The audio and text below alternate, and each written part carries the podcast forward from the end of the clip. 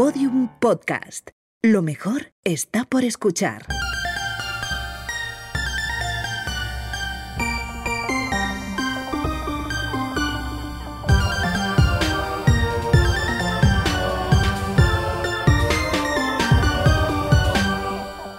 Hola Ana, Hola Carmen, ¿qué tal? ¿Cómo estás? estoy bien, estoy digiriendo todavía, que lo hemos dicho ya antes. La cena de ayer. Fue ¿Qué has dura. comido hoy? Sospecho que nada. Claro, es que como no hemos comido, bueno, es que estoy, me acabo de tomar dos órbitos de agua y es lo primero que he puesto en el Mirar cuerpo. a ella siempre, siempre tan rigurosa, Siempre- tan asceta. Bueno, porque me he despertado un cuarto de, no, tres cuartos de hora antes de grabar. ¿verdad? Últimamente estamos grabando horas intempestivas, entonces Eso no nos es. ha dado tiempo a comer, pero podemos hablar de la cena de anoche. Yo me he comido, tengo que decir, para ser fiel a, a- a la verdad, eh, dos cafés y una manzana. Qué lástima. Pero podemos hablar de qué cenaste anoche. Anoche se me criticó ¿No se te criticó? Se me juzgó, sí. Se me juzga mucho cuando vamos a un sitio de hamburguesas y me pido la hamburguesa em, con queso de cabra y cebolla caramelizada. No sé por qué. No es, no es que se te juzgue, es que me sorprende mucho, y esto es algo que las oyentes tienen que saber, que aunque nos parecemos muchísimo en muchas cosas, tenemos muy poca sintonía palativa. Perdón. Es decir, como que hay cosas que a ti te encantan y a mí no me gustan nada y al revés. Ya como que la- el, el toque dulcecito Sí, de o sea, a mí la cosa de cebolla caramelizada en una hamburguesa no... No, no recuerdo cuál pediste tú.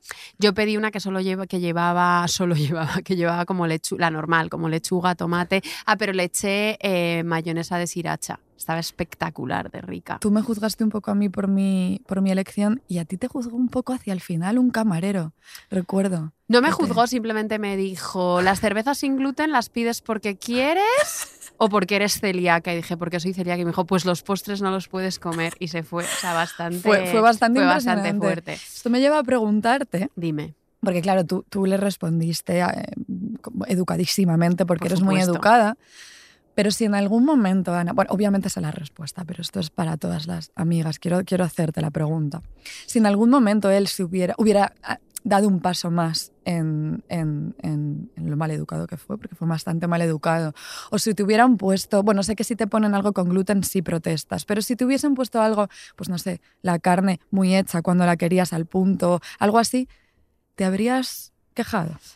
A ver, ya sabes, porque me conoces mejor que mi propia sombra, que si me hubieras hecho esta pregunta hace unos años, te hubiera dicho que jamás, que de ninguna de las maneras iba yo a quejarme, ni con eso, ni con nada, pero siento que en los últimos años, no sé qué opinas tú, he ganado un poquito de, de asertividad. Puede ser.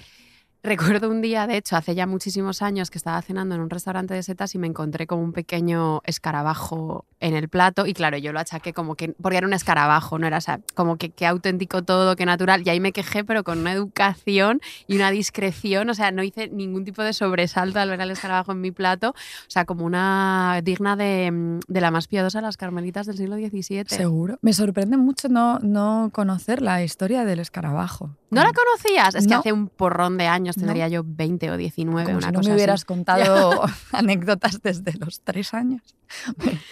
Bueno, en fin, nosotras amigas eh, somos muchas cosas. O sea, somos vuestras repipis favoritas, doctorandas demacradas, pepenadas consentidas, amigas particulares y si nos ponemos también hasta catequistas de sonrisa perpetua, de levantar pecho y corazón siempre. Pero hay una cosa que no somos y que jamás seremos y esa cosa es reinas de la asertividad. No, de hecho, todo lo contrario, somos más bien como la personificación más icónica que existe del, del colectivo de los people pleasers. O sea, una cosa exagerada. Carmen, tú que eres desde siempre, desde tiempos antediluvianos, la traductora oficial de las hijas de Felipe, más allá del anodino adjetivo complaciente, ¿cómo traducirías people pleaser? Pues si no me equivoco, eh, creo que en un riguroso castellano barroco, people pleaser se dice vil gusanillo complaciente. es así. Eh, ¿Habéis escuchado alguna vez el refrán ese de mm, más vale pedir perdón que pedir permiso? Sumamente conflictivo el refrán, problemático, o sea, de una manera alucinante, pero sigue. Em, un refrán, un refrán que, que, la verdad no hemos usado tú y yo en nuestra vida y que no nos vale en absoluto porque somos, la verdad, nosotras somos de ir por la vida pidiendo permiso, perdón, indulto, amnistía, absolución, absolutamente todo.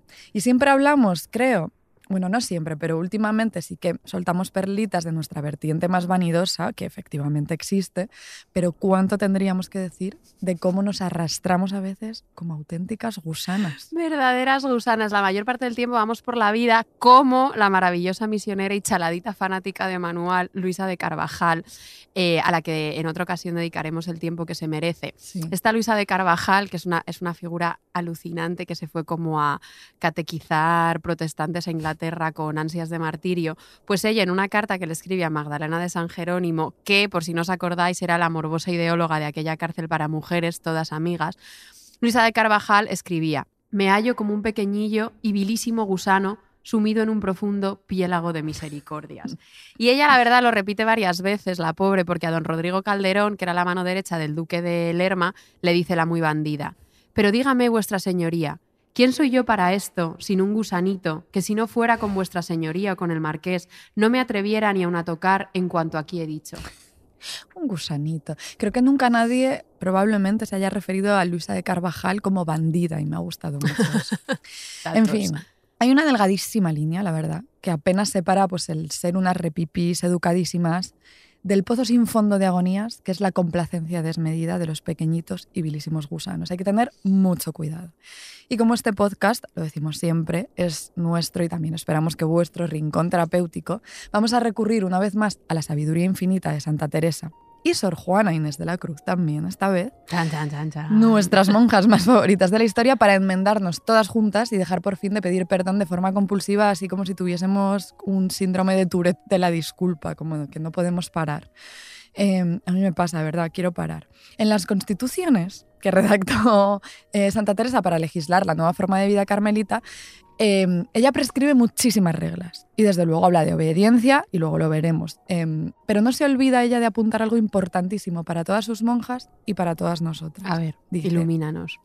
tengan gran cuenta con no disculparse si no fueren cosa que es menester, que hallaran mucho aprovechamiento en esto. Claro. Es que, claro, Santa Teresa sabía, como en realidad sabemos nosotras, viles gusanillos complacientes, que toda esa parafernalia de perdones de boquilla tiene bastante poca contundencia. Y de hecho, ella, si se disculpaba, lo hacía con lo que yo percibo como una Yo. honestidad notoria. Yo percibo. Carmen, me estás mirando con cara de que quieres un ejemplo. Eh, Es que, por favor, porque este podcast, bueno, vivimos de ejemplos, de anecdotillas, dale. Pues allá voy. Hacia finales de 1579 hay mucho revuelo en el convento de Malagón, que si no me equivoco, porque Carmen y yo otra cosa que no tenemos es nociones geográficas, pero creo que está en Castilla-La Mancha ahora. No lo sé, pido perdón si, si estoy diciendo una barbaridad. Pedimos Hay mucho todo Malagón levantándose ahora mismo del asiento.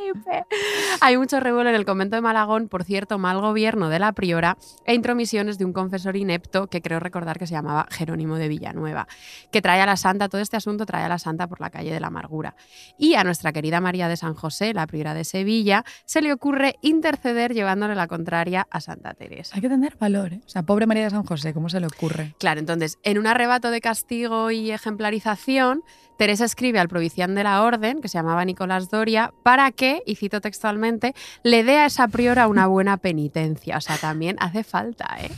Y claro, eh, ellas dos hay que recordar que eran amiguísimas, amiguísimas, así que acto seguido, nuestra Teresa, que bajo esa coraza tenía un corazón blandito, se arrepiente y se disculpa eh, con el corazón en la mano.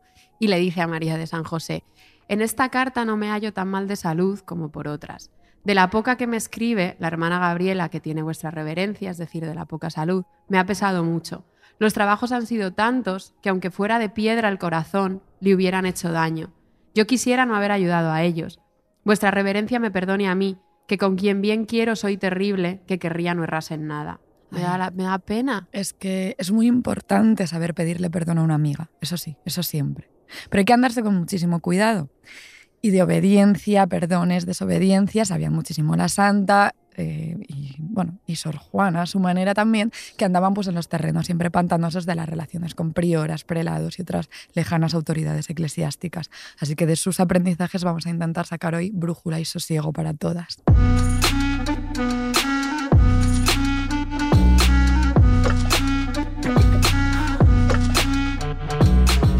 Las hijas de Felipe.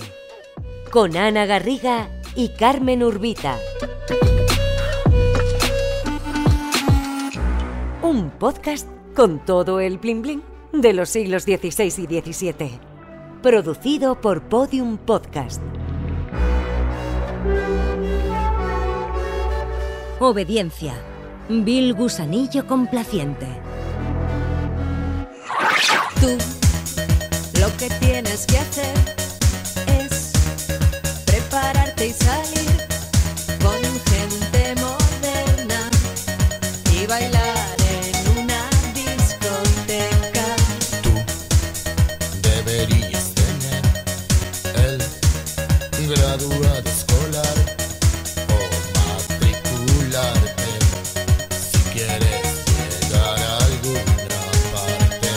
este podcast, la verdad, no podemos dejar de escuchar a Chico y Chicas, que son ya la auténtica banda sonora del barroco. Y de la vida. Sí. Leyendo las constituciones de Santa Teresa, que es un auténtico lo que tienes que hacer, Carmelita, pensaba yo en que tú, Ana, eh, aún siendo tan obediente y cumplidora como eres, llevarías fatal una de las reglas. Las demás yo te veo perfectamente capaz de cumplirlas, la verdad, pero esta no, jamás, es que ni por la santa. Estaba yo, mientras decías esto, estaba como repasando mentalmente lo que recuerdo de las constituciones y te puedes creer que no logro aventurar. eh, aventurar cuál es la que sostienes, pero so- sospecho que lo vas, lo vas a ir revelando. Creo de todos modos que me tienes por una persona excesivamente rigurosa, porque yo sí que veo un buen puñadito de reglas carmelitas que no sería capaz de cumplir en ningún caso. Aunque como bien sabes, y esto es importante, me encantan las normas, porque siento que las normas y las reglas aportan como un corsé de sosiego, o sea, te dan muchísima tranquilidad. De hecho, lo recordábamos hace dos semanas en el episodio que grabamos creyéndonos unas pequeñas arquitectas. Eh, en el libro Hora et Labora, Marcelo Cox explicaba con mucha claridad la fascinación que, eh, que suscita la vida monástica, porque formula la promesa seductora de una vida que gana en claridad lo que pierde en libertad. Una vida en la que cada uno sabía qué atenerse porque las reglas de su experiencia le serían dadas. Mi sueño absoluto, no tener que pensar ni tomar decisiones. Estoy pensando que sí, lo de las reglas sí, pero lo de la vida monástica de interior por el doctorado sí, pero si no, yo te veo bastante pericazo, bastante de ganas de estar en la calle todo el Sí, rato. yo soy, soy, soy Eres- social. Eres, bastante perica. Sí. Sí. Bueno, antes de nada, pero para situarnos, antes de desvelarte cuál es la regla carmelita que te ve un poquito incapaz de cumplir, bueno, Me bastante. está mirando Carmen con mirada penetrante. Es que no puede. Eh, vamos a situarnos, todas en las constituciones, fechas, datos, cosas. El breve pontificio.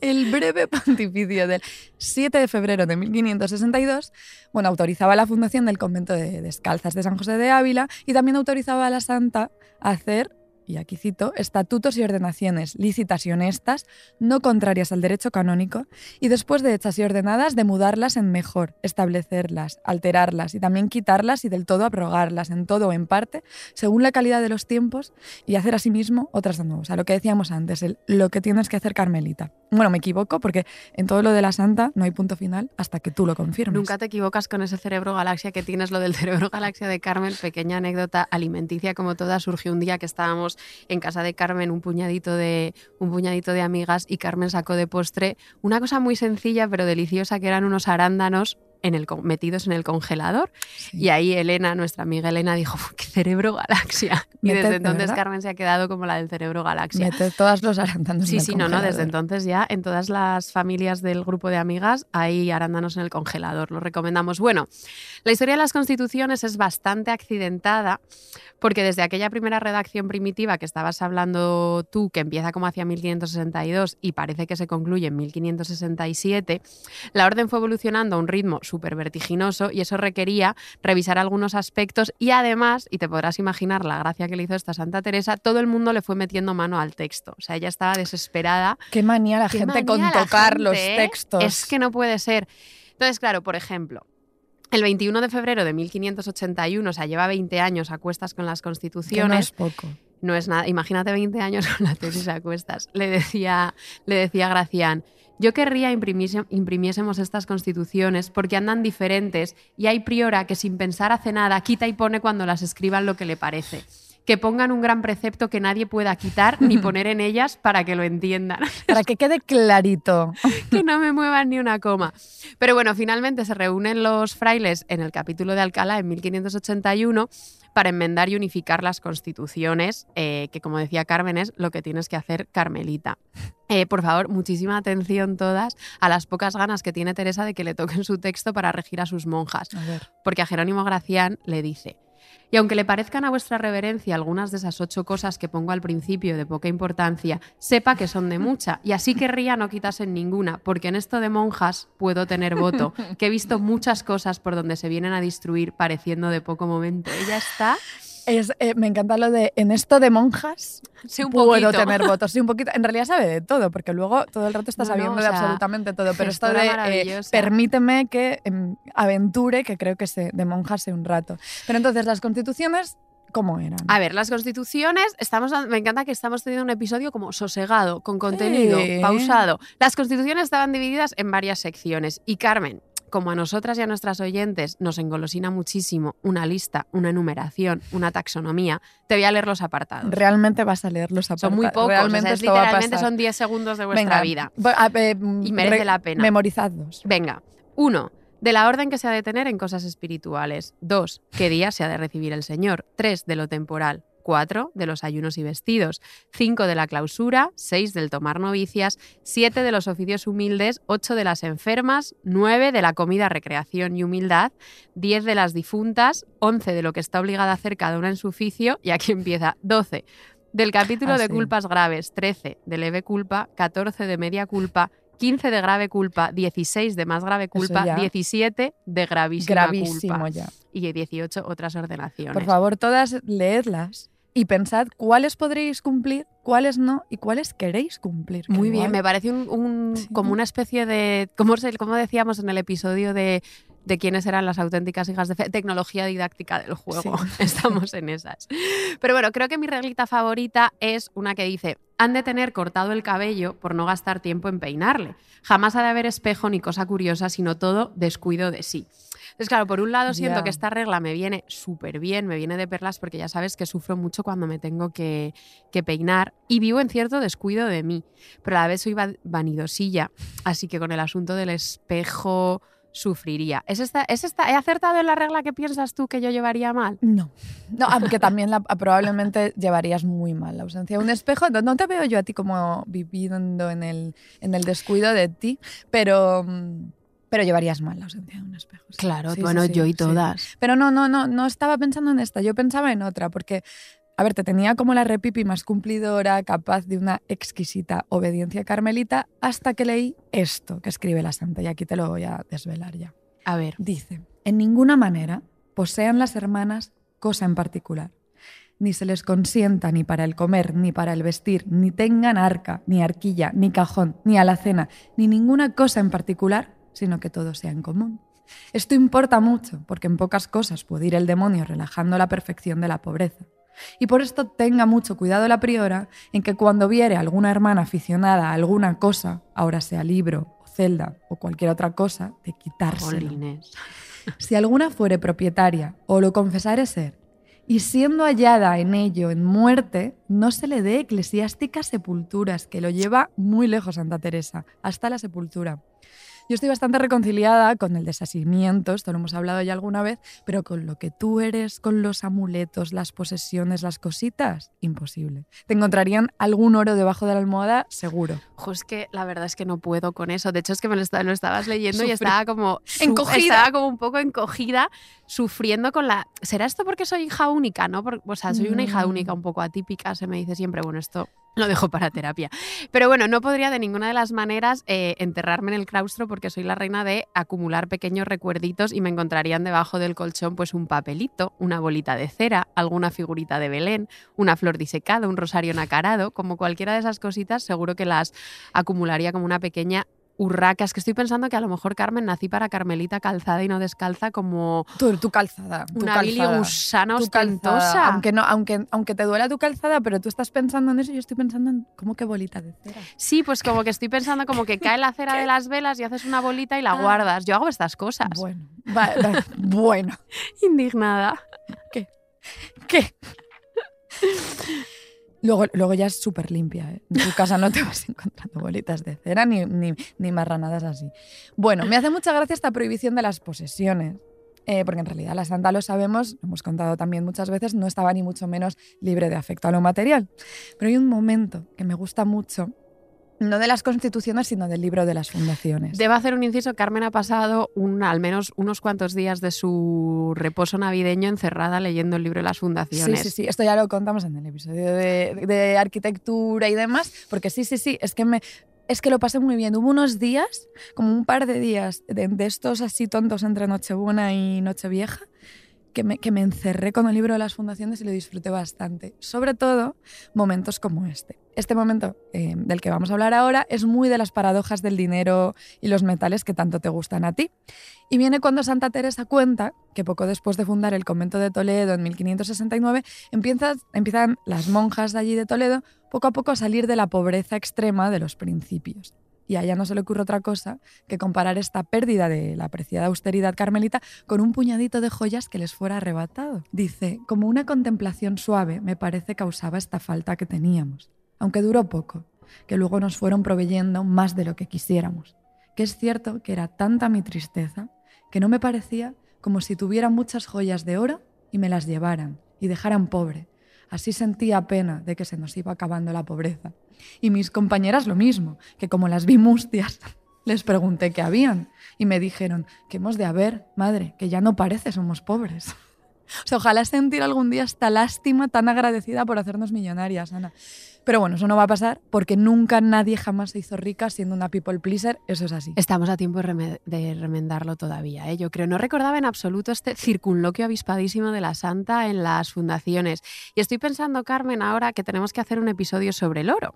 Porque esta frase de nuestra Teresa yo creo que solo se entiende del todo eh, si se indagan, dentro, dentro tesis, si se indagan las ambivalencias semánticas que arrastraba el metal desde comienzos del siglo XVI. Ya sabía yo que esto iba a acabar en ambivalencias semánticas del metal. Es decir, mientras utiliza el robo, o sea, yo creo que Teresa, mientras utiliza el robo de las joyas del oro para aludir, pues como al, al al arrebatamiento de algo muy valioso, creo que ella también está empezando como a atisbar, porque era listísima, que todo el declive económico de Castilla iba a venir justamente de la sobreabundancia de oro y metales preciosos que traían desde América.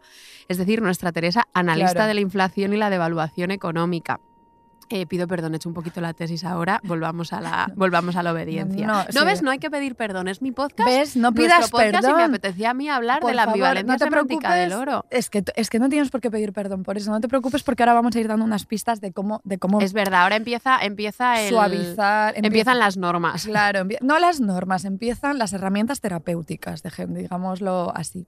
Pero bueno, del voto de obediencia en realidad Santa Teresa habla poco, lo da un poco por sentado porque como dice en Camino de Perfección, bueno, estamos citando muchísimos textos de la No, Santa bien. le encanta a las oyentes. Dice, si no la hay, obediencia, si no la hay, es no ser monjas. No digo nada de ello porque hablo con monjas, a mi parecer buenas, al menos que lo desean ser. Digo que quien estuviere por voto debajo de obediencia y faltare no trayendo todo cuidado en cómo cumplirá con mayor perfección este voto, que no sé para qué está en el monasterio. Al menos yo le aseguro que mientras aquí faltare, que nunca llegue a ser contemplativa ni en buena activa, y esto tengo por muy, muy cierto. Esta cita me gusta muchísimo porque me encanta cuando dice, si no la hay es no ser monjas y no digo nada porque hablo con monjas. Es que, es que ver- Circulando todo el ¿De mundo. verdad necesitáis que lo diga? Aún así, debo decir que estas afirmaciones sobre la doblegación y la obediencia, como así tan sin fisuras que hace Teresa en Camino de Perfección, que hay que recordar que es un texto que ella escribe para instruir a sus monjas de San José de Ávila, o sea, tiene que eh, performar una imagen bastante autoritaria. Pero bueno, creo que estas afirmaciones hay que tomárselas con cierta cautela, porque luego ella tiene un acercamiento a la obediencia bastante mm, laxo y ligerito. De hecho, e- era bastante especialista en jugar a subvertir los roles de monja confesor, salirse siempre con la suya, ya lo decía Chico y Chica en su canción. Eh, ya en el último episodio, o sea, en el penúltimo, en el de Santa Teresa, contábamos Estábamos con el tiempo Jaleo. profético siempre. Contábamos cómo se saltó literalmente a la torera el mandato del general de la orden para, de fundar conventos en Andalucía para poder hacerse con su convento en Sevilla, que le trajo muchísimos sudores y desvelos. Sí, ella lo de la obediencia para las demás quizá, pero para ella Como bueno, todas. claro. De hecho, en las fundaciones se nota muchísimo que la obediencia extrema es una cosa que pone a la santa bastante de los nervios. Y mira, Ana, te voy a decir una cosa. Dime. Tanteando búsquedas para este episodio, pues recaí en una web súper aleatoria, tan fiable como cualquier otra, llamada Medical News Today, ¿vale? Y en esta web eh, se habla del people pleasing como de una auténtica patología. Y dan, Lo es, ¿eh? claro, claro, y dan algunos consejitos para dejar de ser una vil gusanilla complaciente. Por ejemplo, ensayar el no. Eh, en muchas situaciones, te dice Medical News Today, existen maneras empáticas de decir no con tacto. Ensayarlas antes de hablar con alguien puede ser de gran ayuda. Medical News Today era una cosa que yo creo que visitaba cuando tenía mis delirios hipocondriacos y no la recomiendo en absoluto, aunque para, aquí para hablar del people pleasing nos viene bastante bien. Pero es que eso de encontrar maneras empáticas de decir no contacto es una cosa que Santa Teresa hacía de maravilla, que era básicamente su identidad. ¿Me dejas contarte un ejemplo? Por favor, A ver, como siempre es un ejemplo un poco jaleosillo, pero también, como siempre, merece mucho la pena. merece la pena y que Estamos- lo pongan nota al pie de página Medical News Today. Venga. Estamos en marzo de 1572 y Teresa de Jesús está, se ve en una tesitura incomodísima, que es la de tener que rechazar dos postulantas, eh, dos postulantas a monjas propuestas por María de Mendoza para el convento de Valladolid. María de Mendoza no era una cualquiera, No. era la hermana de Álvaro de Mendoza, que era el obispo de Ávila, y desde la primera... Y también ella era la benefactora fundamental del convento de Valladolid. Es decir, que decirle que no podían entrar dos monjas recomendadas por ella a un convento que ella financiaba, pues era un asunto peliagudo porque literalmente estaba poniendo el dinero para, para el convento y esto podía causar un enfrentamiento con un, con un personaje que era pues bastante indispensable para el éxito de la orden. que Era un que- papelón. era un papelón absoluto. Entonces es ahí cuando en marzo de 1572, el 7 de marzo de 1572, Teresa se arremanga, coge la pluma, coge el tintero, pone el cerebrito a funcionar y escribe una carta que es una pieza retórica espectacular para decir que no, que si la vieran los de Medical News Today se quedarían, vamos, ojipláticos. Me da, me da apuro ya solo imaginarlo, porque redactar rechazos es que es una cosa complicadísima y más si eres Bill Ay, me Gusanillo cuesta una barbaridad. Entre tú y yo eh, hemos compartido, de hecho, notas del iPhone eh, para ayudarnos a redactar mensajitos de rechazo Tinder, por ejemplo. Es una cosa que a una people pleaser de manual eh, la empapa en sudores de apuro y culpabilidad. Esto se me había olvidado. Esto pasó, ¿tú te pasó, acuerdas? Hombre, Vamos, o sea, comentarios a la nota, eh, no mejor, porque aquí hay, claro, encima haciendo close reading de, de un rechazo emojis Tinder. súper calibrados. Pero bueno, la tesitura de la santa era otra, perdón. Era absolutamente otra, Era por. Dios. La carta da para episodio completo como eh, las notas de, de rechazo de Tinder. Pero voy a resumir. Un- ¿Quién, quién diría eh, que vamos a estar comparando el rechazo de las postulantas de María de Mendoza en 1572 con las notas de rechazo Nuestra afectivo vida. de Tinder? Pero bueno, voy a resumir un poquito. Empieza ella, la carta es muy larga.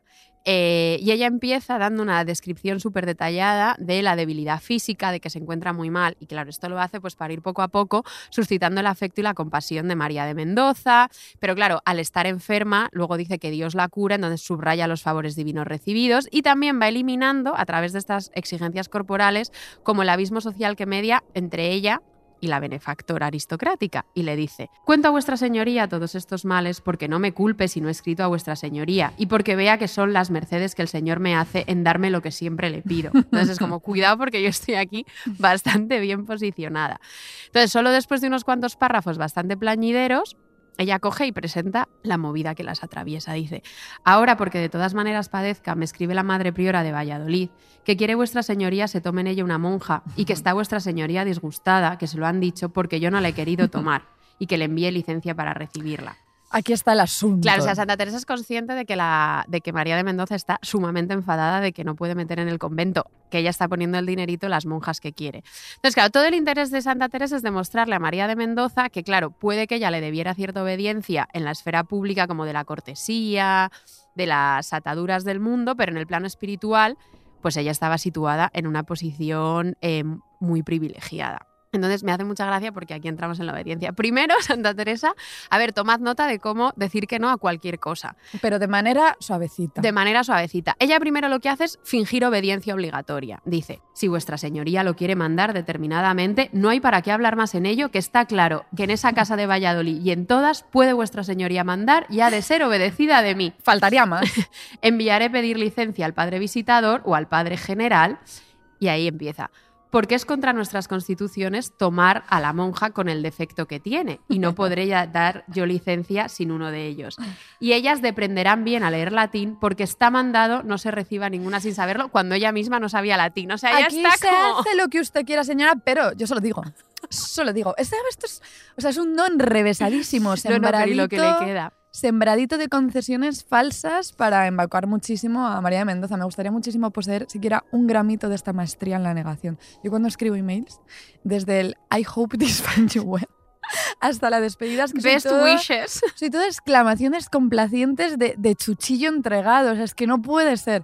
Pero bueno, cuéntanos cómo da el giro la santa al no rotundo. Claro, pues ella directamente pasa de esta como complacencia, obediencia, tenemos que hacer todo lo que vuestra señoría mande, hacia eh, hace un giro hacia la amenaza para decir que no, del que estarían súper orgullosos en Medical News Today. Porque dice, la cita es un poquito larga, es un poco momento audiolibro, pero Venga. merece muchísima la pena. Dice, por descargo de mi conciencia, no puedo dejar de decir a vuestra señoría lo que en este caso yo hiciera después de haberlo encomendado al Señor. Dejo aparte, como digo, el quererlo vuestra señoría, que por no enojarla a todo me he de disponer y no hablaré en ello más. Solo suplico a vuestra señoría que lo mire bien y quiera más para su casa, que cuando vuestra señoría no vea le está muy bien, le ha de pesar. O sea, es como, ten cuidado porque te vas a arrepentir. A ser casa de muchas puede ser mejor sobrellevar cualquier falta. Mas a donde son tan pocas, de razón habían de ser escogidas, y siempre he visto a, a vuestra señoría con esa intención, tanto que para todos cabos hallo monjas, y a esa casa de Valladolid no he osado enviar ninguna, porque deseaba fuese tal, que tan cabal como para ahí la quisiera, no le he hallado. Y así, por mi parecer, ninguna de esas dos ahí se recibiera, porque ni santidad, ni valor, ni tan sobrada discreción, ni talentos yo no los veo para que la casa O gane. sea, un- O sea, me- me- una, una miseria de postulantas. una no- miseria de postulantes, pero es que luego le dice, pues si ha de perder la casa, ¿para qué quiere vuestra señoría se tomen? O sea, ya es como confrontándola directamente. Dice, porque para remediarlas, hartos monasterios hay y a donde, como digo, por ser muchas, se sobrellevan mejor las cosas, que ahí la que se tomase cada una había de ser para priora y cualquier oficio que se le ofreciese. Y atención al final, por favor, dice, si es que todavía vuestra señoría quiere tomarlas, hase de hacer lo que vuestra señoría manda, como he dicho, y a cargo de vuestra señoría será si no sucediere bien. O sea, una amenaza en toda regla. En toda, en toda regla. Y termina diciendo, como siempre ya se desquita, y es como aquí lo que diga Dios, ordénelo el Señor como más sea para su gloria, y dé a vuestra señoría luz para que haga lo que conviene. Escríbame, vuestra señoría, lo que en todo es servida que haga, que creo que dejarlo en la conciencia de vuestra señoría, aseguraré la mía. O sea, es, es Eh, te diré que estoy hasta mareada. normal, es que es una cosa alucinante. Estoy hasta mareada, o sea, fíjate lo que te digo, qué prestidigitadora del no. Es que desde la bancada de las criaturas serviles, que es desde donde Desde donde hablamos nosotras, eh, dan muchas ganas de arrancarse en un aplauso directamente. ¿Y qué pasó al final con las postulantes? ¿Entraron? ¿No entraron? No, las postulantes no Obviamente, entraron de ninguna de las maneras, pero ¿sabes qué les pasaba? ¿Cuáles eran sus faltas? A de ver. una no se sabe, pero la otra pobre simplemente era tuerta y Bueno. Santa Teresa se negaba No. a que entrara una monja con, como decía, faltas en el rostro. No, no, no, claro, por ahí no pasaba la santa. Pues es que además del ensayo del no, esto ya, esto hemos visto que, que la santa dominaba eh, esta primera, este primer consejo terapéutico del Medical News Today, pero esta web te da otros consejitos eh, que en realidad como Bill Gusanilla complaciente considero baratones y de poca utilidad. La verdad. Eh, por ejemplo, guardarte unas horas al día en las que no estés disponible para nadie. de ninguna de las maneras. Eh, Ganar tiempo antes de contestar a alguien que te exige una Yo respuesta jamás inmediata. eso. Son consejos de baratillo, la verdad. Pero hay un remedio terapéutico que no te da Medical News Today, ni te lo da nadie más que la santa. Y es que no existe nada más terapéutico, de verdad yo esto lo creo, que reducir nuestras inclinaciones más desmedidas a relatos paródicos. Yo creo muchísimo en el relato paródico, tú lo Hmm. sabes, como ejercicio terapéutico. Ayer, perdón, inciso, ayer en la cena le pregunté a Carmen y a, la- y a las amigas que estábamos, si tuvieras que elegir entre ser un mimo, un arlequino o un payaso, y Carmen se hizo como un embolado gigantesco, sufrió mucho y contestó, creo que querría ser mimo, pero soy payasa. Sí, eso es así. Mi vida. Eso es así. Tú eres arlequín. Yo elegí arlequín, pero por descarte. En fin, em, pero sí, yo creo que convertir todo, todos tus rasgos más exagerados y más dañinos en un relato paródico, en un relato en general, pero si es paródico, creo que te ayuda incluso más. Y esto es lo que hace la monja con la obediencia carmelita. Esta es mi parte favorita. Yo esto lo, estoy- lo voy a disfrutar mucho. Lleva, lleva semanas hablándome no, de no, esto, no. Carmen. No, no, no, no, semanas, no así que por no. favor, De verdad. prestate la atención que se merece. A ver, ella cuenta, te está contando del convento de Toledo y te cuenta cómo las monjas allí eran todo un ejemplo de mortificación y obediencia. Como nosotras. Primero lo alaba, pero cuidado, cuidado aquí, porque ella mm, te deja entrever que se pasaban de gusanillas complacientes, se pasaban. Y la prelada tenía que tener mucho cuidado con lo que decía, porque cuenta la santa que aunque fuese con descuido, ellas lo ponían luego por obra. por ejemplo, te cuenta. Estaban una vez mirando una balsa de agua que había en el huerto y dijo, dijo la, la- la priora, más qué sería si dijese una monja que se echase aquí. En la balsa de agua Si yo le dijese a una que se tirara, ¿no? No se lo hubo dicho cuando la monja que estaba al lado estaba allá adentro, que según se paró fue menester vestirse de nuevo. Oye, por favor. O sea, se metió ahí a revolcarse. Esto ya lo hemos visto en algún episodio, es que eran de extremos. Y otra vez, estando yo presente, cuenta la santa, estabanse confesando y la que esperaba otra, que estaba allá, llegó a hablar con la, perla- con la prelada y díjele que cómo hacía aquello, si era buena manera de recogerse, que metiese la cabeza en un pozo que estaba allí y pensase allí en sus pecados. La otra entendió que se echase en el pozo de verdad y fue con tanta prisa hacerlo que si no acudieran presto se echara, pensando hacía a Dios el mayor servicio del mundo.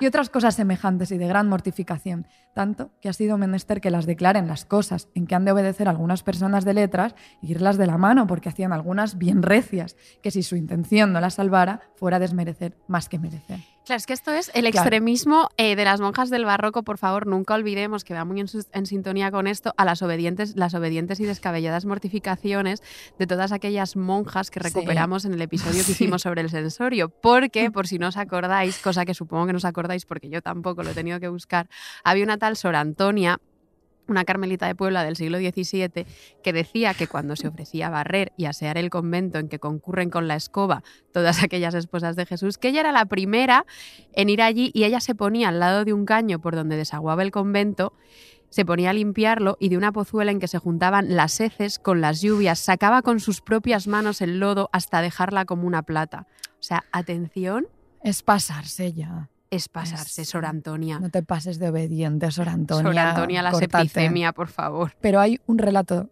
terapéutico definitivo, o sea, la exageración definitiva, creo, para curar toda complacencia ciega y gusanil. A ver, esta de las, a ver, esta del lodo y las heces de Sor Antonia, la verdad, es un poco Bastante insuperable. insuperable lo de las heces de Sor Antonia. Pero claro, es que esta te la cuenta la santa y eso Claro. pues hace ah, Con mejora cualquier excelsa. relato, claro. Hace mucho que no hablamos de Sigüenza, hay que volver a él. De hecho, te iba. Bueno, luego hablamos. de eso. Igual pronto deberíamos hacer Sí, un, un episodio, biopic un biopic de, De, de. Sigüenza.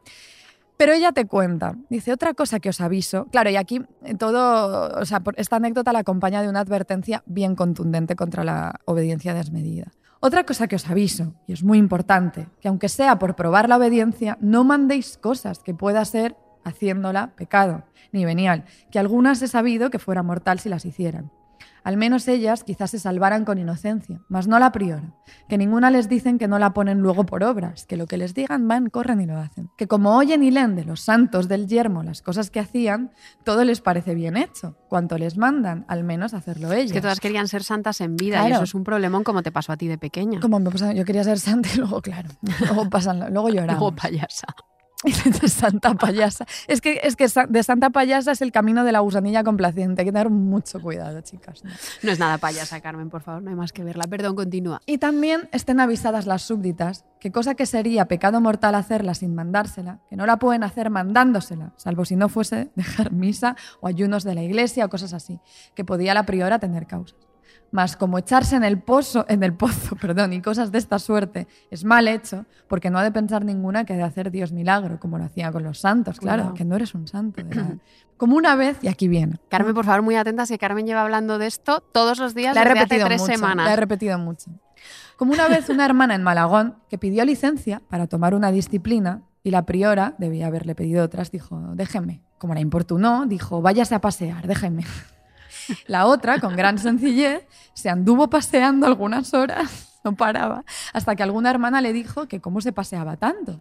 O así una palabra. Y ella dijo que se lo habían mandado. En esto tañeron a Maitines, y como preguntase la priora cómo no iba allá, díjole la otra lo que pasaba.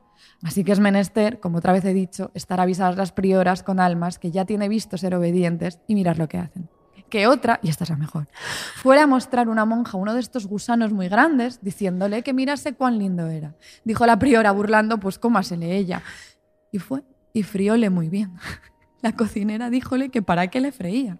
Y ella le dijo que para comerle, y así lo quería hacer. y la priora muy descuidada y pudiera le ¿Y hacer se mucho comería el gusano ese? ¿Y lo cocinaría realmente? O sea, es que me lo imagino como O sea, tú- en, un, tú- pa- en un lienzo de tela, llevando como la oruguita. Y luego salteándolo, ras, ras. Tú te- a ver, tu, tu duda es si esto es un poco invent de Santa Teresa. o Puede si ser un poco invent, pero ser. también piensa la cantidad de horas ahí, o sea, no sé, como es que creo que se movían en unas en unos marcos de obediencia que somos incapaces de entender. No, no, yo, me- yo, me- yo creo que sí. Cómasele el gusano, pues bueno, pues vamos, al menos. Pero me encanta el detalle de, pero por las brasitas topas. crudo no, esto por crudo, favor. no. A ver, pero todo esto es una anécdota. La moraleja de todo esto es eh, que hay que tener muchísimo cuidado con lo de obedecer al pie de la letra los mandatos. ¿Podemos, por favor, Ana, contar nuestro relato terapéutico por excelencia? O sea, la mejor historia jamás vivida por una people pleaser de Manuel. Es que, es, es que fue tan tierno. A ver, no sé si tiene tanta gracia desde fuera, pero la verdad es que es bastante lamentable. De esto hace años y he ganado en asertividad. En uno de los muchos ritos de paso del doctorado, eh, hay en un momento, en segundo, en el que tienes que hacer una cosa que se llaman los exámenes preliminares, que básicamente te tienes que leer como 100 libros de todas las, todo el- lo que consideran el canon y examinarte en tres Tú días. adórnalo mucho que la historia es la misma. Bueno, pero es que es, es como que tenías que. Eran como tres días de exámenes, cuatro horas al día, era una salvajada. Y entonces Carmen, con buen criterio, dijo: Pues de premio, cuando acabemos, nos vamos a cenar, salimos y además nos hacemos una limpieza de cutis. Sí, que disfruta. Claro, yo dije, genial. Entonces fuimos a un sitio al lado de mi casa en Providence y Carmen me pasó como el- las, las opciones y había una cosa que se llama back facial que Carmen y yo entendimos que se trataba de una limpieza de cutis y un pequeño masajito en la espalda. No, pero porque yo entendí que era. Yo no, yo ni- es que eh, entendimos cosas distintas. Tú pensabas que había masajito en la espalda, yo back facial entendí que era como, como la back to, back to your como tu cara de bebé, back to your Vale, yo face. ent- claro, en cualquier caso entendimos cosas que tenían que ver con el rostro. Sí. Entonces yo, Carmen llegó tarde porque algo pasó y entonces yo entré y la chica me dijo, ¿estás aquí para un back facial? Y dije, sí, sí, sure, thank you, thank you. Y entonces me dijo, quítate la camiseta. Y entonces yo dije, ah, pues irá primero el masaje y luego la limpieza de cutis. Entonces me quité la camiseta y la chica saca como una lámpara y empieza... Y me dice, ¿para qué te quieres hacer una limpieza en la espalda si la tienes Si perfecta? no tienes grano. Y yo ahí dije, ostras, back facial, o sea, es una limpieza en la espalda. Y yo dije, bueno, en plan, bueno, seguro que me queda mejor. Voy a E invertí 120, 120 dólares dólares. en una, en nada, en que me quitara, no sé, pues un mínimo granito de la espalda. Fíjate que cómo te conocía, porque yo, yo soy súper people pleaser también, pero yo te, te conocía ya también en aquel momento, que recuerdo estar ahí entrando, sentándome más tarde que tú, que es que ni nos vimos. Y cuando la chica que me atendió a mí me dijo lo mismo, y yo le dije, ah, no, espera, que yo pen- pen- es que pensaba que era la cara, perdón, no, pues la cara. O sea, Carmen lo dijo. Claro, y cuando me empezó a hacer. eh, porque yo, yo lo que. Una, una people pleaser de manual lo que quiere es evitar situaciones incómodas a toda costa. Pero esto no se me hizo incómodo porque me parecía que el que más le daba la espalda que la cara. Claro, pero es que yo ya estaba sin la camiseta, Claro. boca abajo. Pero pensé, Ana se lo está haciendo. Y efectivamente haciendo. salimos y yo vi a Carmen como con la cara enrojecida y mi cara pues totalmente seca y normal. Y Carmen me dijo, no. Y Pero ese me- día era la fiesta del departamento y me puse un mono con la espalda descubierta y la verdad estaba Ana quiso salvar, salvar los muebles y me dijo, pero me ha dejado la espalda fenomenal. Y me dio un masaje. Yo además siempre intentaba como justificarlo y me dio un masaje estupendo, horroroso, la verdad.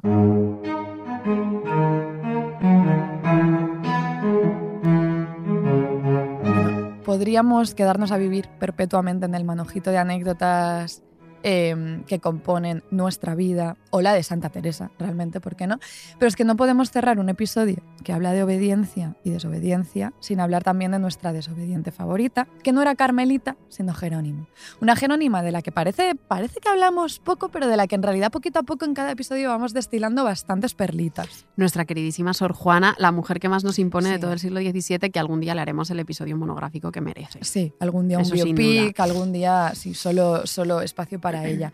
Pero claro, hablar de Sor Juana y desobediencia, para hablar de eso, antes de nada hay que dejar caer uno de esos nombres de jesuitas barrocos que sabemos que vais anotando en algún papelito cada vez que escucháis un episodio, y esta vez se trata de Antonio Núñez de Miranda. Siempre me gustó mucho este nombre. O sea, él era una sabandijilla envidiosa, pero la sonoridad del nombre no se la quita a nadie. Pues si a ti no te lo, si a ti te Sí. gusta el nombre, Carmen, todo me tuyo. gusta. Os invito antes que nada a buscar eh, su cara en Google mientras os contamos quién era este malicioso jesuita, porque tiene cara como de brontosaurio. He tenido que preguntar esta mañana. ¿Los dinosaurios esos vegetarianos con el cuello muy largo? Brontosaurios. Eh, bueno, ya, ya lo veréis y entenderéis todo. Pero que no os engañe su aspecto apacible porque era un misógino empedernido y era además como una especie de celebrity de la prédica y la confesión en el México Eso del es. siglo XVII. Aunque, como casi todo en nuestros siglos más favoritos de la historia, lo mal que nos cae no ha impedido que me arranque una sonrisa leer esto en una biografía suya de la época. Que decía, este era el nivel de odio y de aversión que tenía eh. Núñez de Miranda hacia las mujeres. El propósito que tenía hecho de no visitar mujeres lo guardaba tan inviolable y rigurosamente que teniendo por hijas de confesión muchas de las más principales señoras de esta corte, testificaban sus compañeros que jamás las visitaba y si alguna vez lo hacía era por negocio muy preciso y entonces muy de paso y con sumo recato en la vista, acciones y palabras. Y como siempre fue muy corto de vista, o sea, era miope, se alegraba mucho por ello, porque decía que sin más diligencia que quitarse los anteojos en las dichas visitas y demás concursos, evitaba la ocasión de mirar mujeres. Esto no nos lo inventamos, es que esto No, es no, así. esto está en los textos. Entonces, bueno, este, este, esta pieza, este pequeño impresentable fue confesor de Sor Juana y nunca soportó, por pura envidia, que Sor Juana fuera ganando fama y eh, que se dedicara al cultivo de la literatura, pero todo estalla cuando en Claro. 1680 le encargan a Sor Juana la construcción del Neptuno alegórico, que era, tú esto lo sabes mejor, pero era una especie de arquitectura efímera acompañada de un, de un poema y de un Sí. texto en prosa, o sea, no una obra de teatro, ¿no? Era, madre mía, no me acuerdo, eh, era un poema. Era un poema. Sí. Me lié. Ah, me lié con el divino Narciso. Sí. Bueno, un Neptuno alegórico para celebrar la entrada del nuevo virrey en la Ciudad de México. Entonces, eh, Núñez se enrabieta muchísimo, monta en cólera y unos años después termina sugiriéndole a Sor Juana que abandone libros profanos y se dedique solo al gran negocio de la eternidad, es decir, a la vida espiritual. Sí, es, es una ratilla envidiosa y ese momento es que no puede con él, no lo supera. Era un, era, era un poema, pero también una descripción Eso es, en eso prosa es, eso de- es. del arco que ella había diseñado desde es el que lo convento. y nunca lo vio. Nunca lo vio. Esto, me Espectacular. esto siempre me da mucha pena. Pero bueno, esta ratilla envidiosa escribió una plática doctrinal en la que elaboraba el significado de la obediencia. A ella le encantaba, a él, Ah, pero la ratilla envidiosa le encantaba hablar del voto de obediencia como voto esencial de la vida monástica. Una renuncia de la propia voluntad para sujetarse a la de los prelados, que si se incumplía, obviamente era pecado mortal. En realidad he descubierto un pozo sin fondo en esto de la literatura en torno a la obediencia, eh, que era una cosa favorita de jesuitas, se ve. Como todo. Claro, y demás señores, pues esto de sentarse, arremangarse y ponerse a escribir sobre obediencia femenina. Hay un tal, eh, es que esto lo tengo que leer, porque hay un tal Fray Nicolás Quiñones, este te va a gustar, por ejemplo, que escribió para las clarisas indígenas del convento de Corpus Christi de México un librito, por esto digo que te va a gustar, porque taxonomizaba la obediencia. Y esto da mucho sosiego. Y ahí distinguía, por ejemplo, entre la obediencia de necesidad, que era la que obligaba a obedecer las reglas de las constituciones, y la obediencia de perfección, o sea, las complacencias practicadas sin necesidad, por deseo de elevación, Como mi backfasia. un poco por vicioso es. Bueno, no, tu backfasia yo creo que es, No, mi backfasia fue. esa es obedi- obediencia lastimera, la verdad. Ya. Obediencia... Podemos añadir esa taxonomía. obedi- sí. Esta distinción parece tontería, pero no. Eh, cuidado porque no te lo dice Medical News Today, te lo dice Quiñones y es importantísimo porque en esta división está la distancia que en realidad es diminuta, si lo piensas, pero tragiquísima, entre ser una vil gusanilla complaciente, que pues, es una cruz como cualquier otra, o ser, aquí cuidado, que se puede caer también en esto, una indeseable mosquita muerta. O sea, un insecto lisonjero que no queremos ser ninguna. Eso nunca. Ojo, cómo nos gusta una, una pequeña clasificación. Creo, Carmen, que podríamos para este 2023 abandonar un poco el marbete de obediencia de perfección y adherirnos solo a la obediencia de necesidad. Claro, pero ¿cómo discernir? Pero eso es otro tema. Ese es otro tema para otro día. Pero volviendo a Núñez de Miranda y Sor Juana, claro, toda people pleaser, aquí, esto, esto es importante, porque toda people pleaser, toda vil gusanilla complaciente, en algún momento de su vida ha de enfrentarse a un instante decisivo, crucialísimo, que es la hora de la verdad, en que sabe que debe romper con su inclinación servil y revolverse. Y si no te ha pasado, amiga gusanilla, es que todavía está por llegar.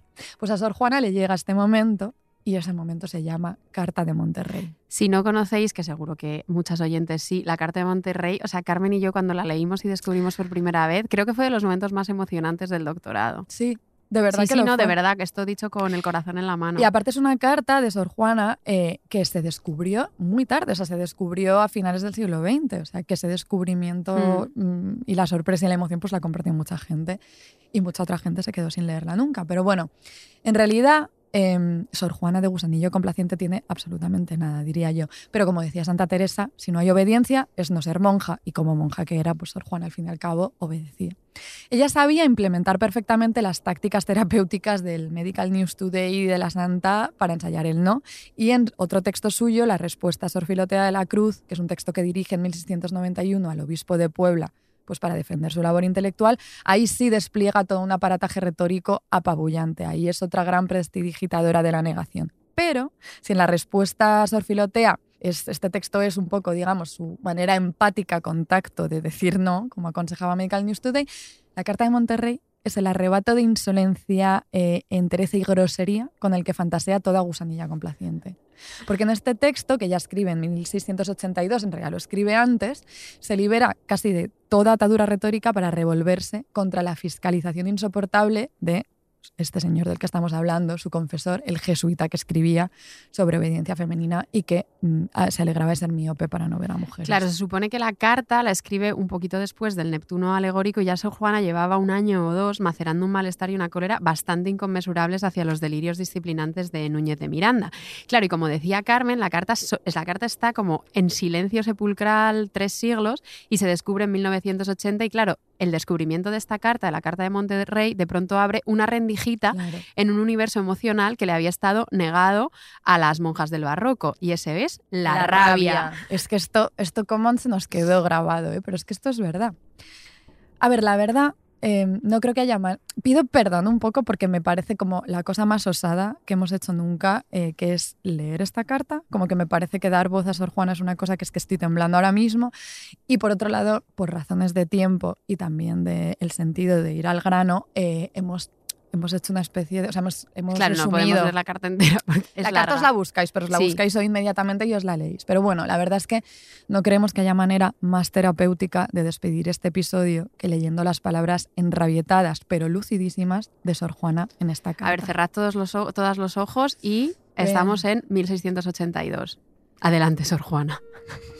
Aunque a muchos tiempos que varias personas me han informado de que soy la única reprensible en las conversaciones de vuestra reverencia, fiscalizando mis acciones con tan agria ponderación como llegarlas a escando público, y otros epítetos no menos horrorosos, y aunque pudiera la propia conciencia moverme a la defensa, he querido sacrificar el sufrimiento a la suma veneración y filial cariño con que siempre he respetado a vuestra reverencia, queriendo más que cayesen sobre mí todas las objeciones.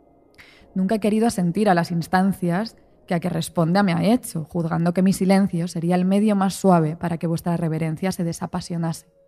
Hasta que con el tiempo he reconocido que antes parece que le irrita mi paciencia, y así determiné responder a vuestra reverencia.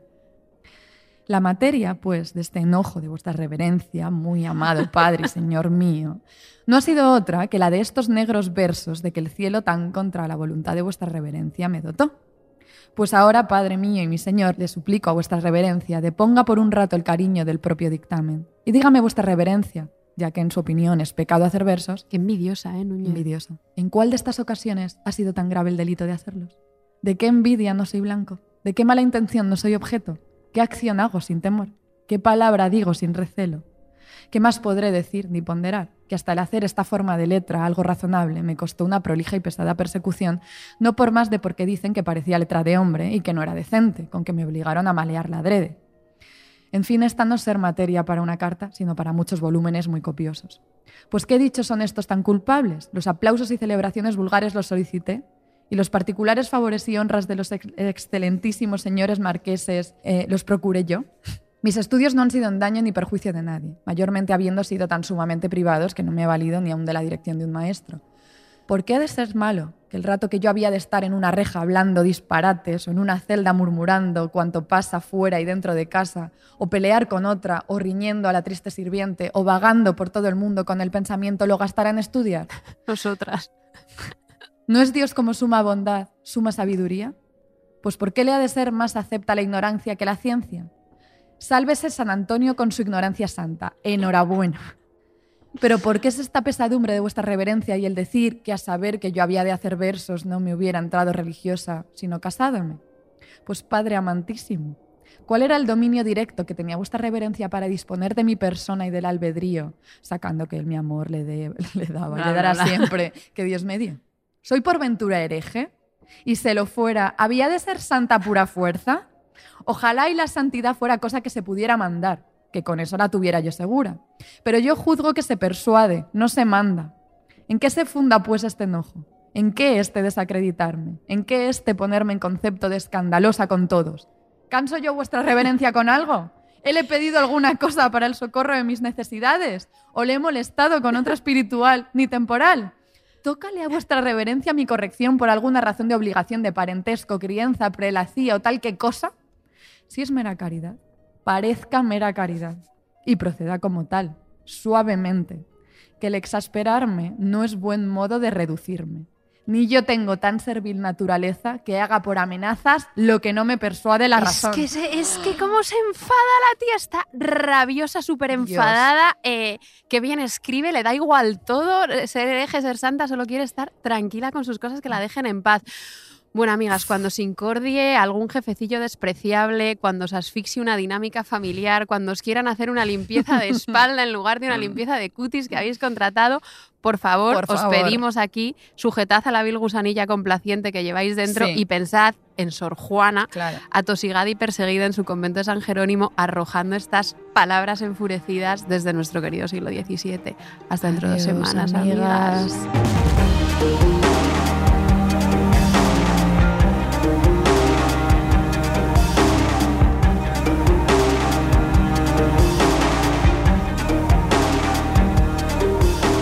Las hijas de Felipe es un podcast de Podium, escrito y narrado por Ana Garriga y Carmen Urbita. Diseño sonoro, Elizabeth Búa. Jefe del proyecto, Jesús Blanquiño. Producción ejecutiva, Lourdes Moreno Cazalla. Sintonía por Caliza.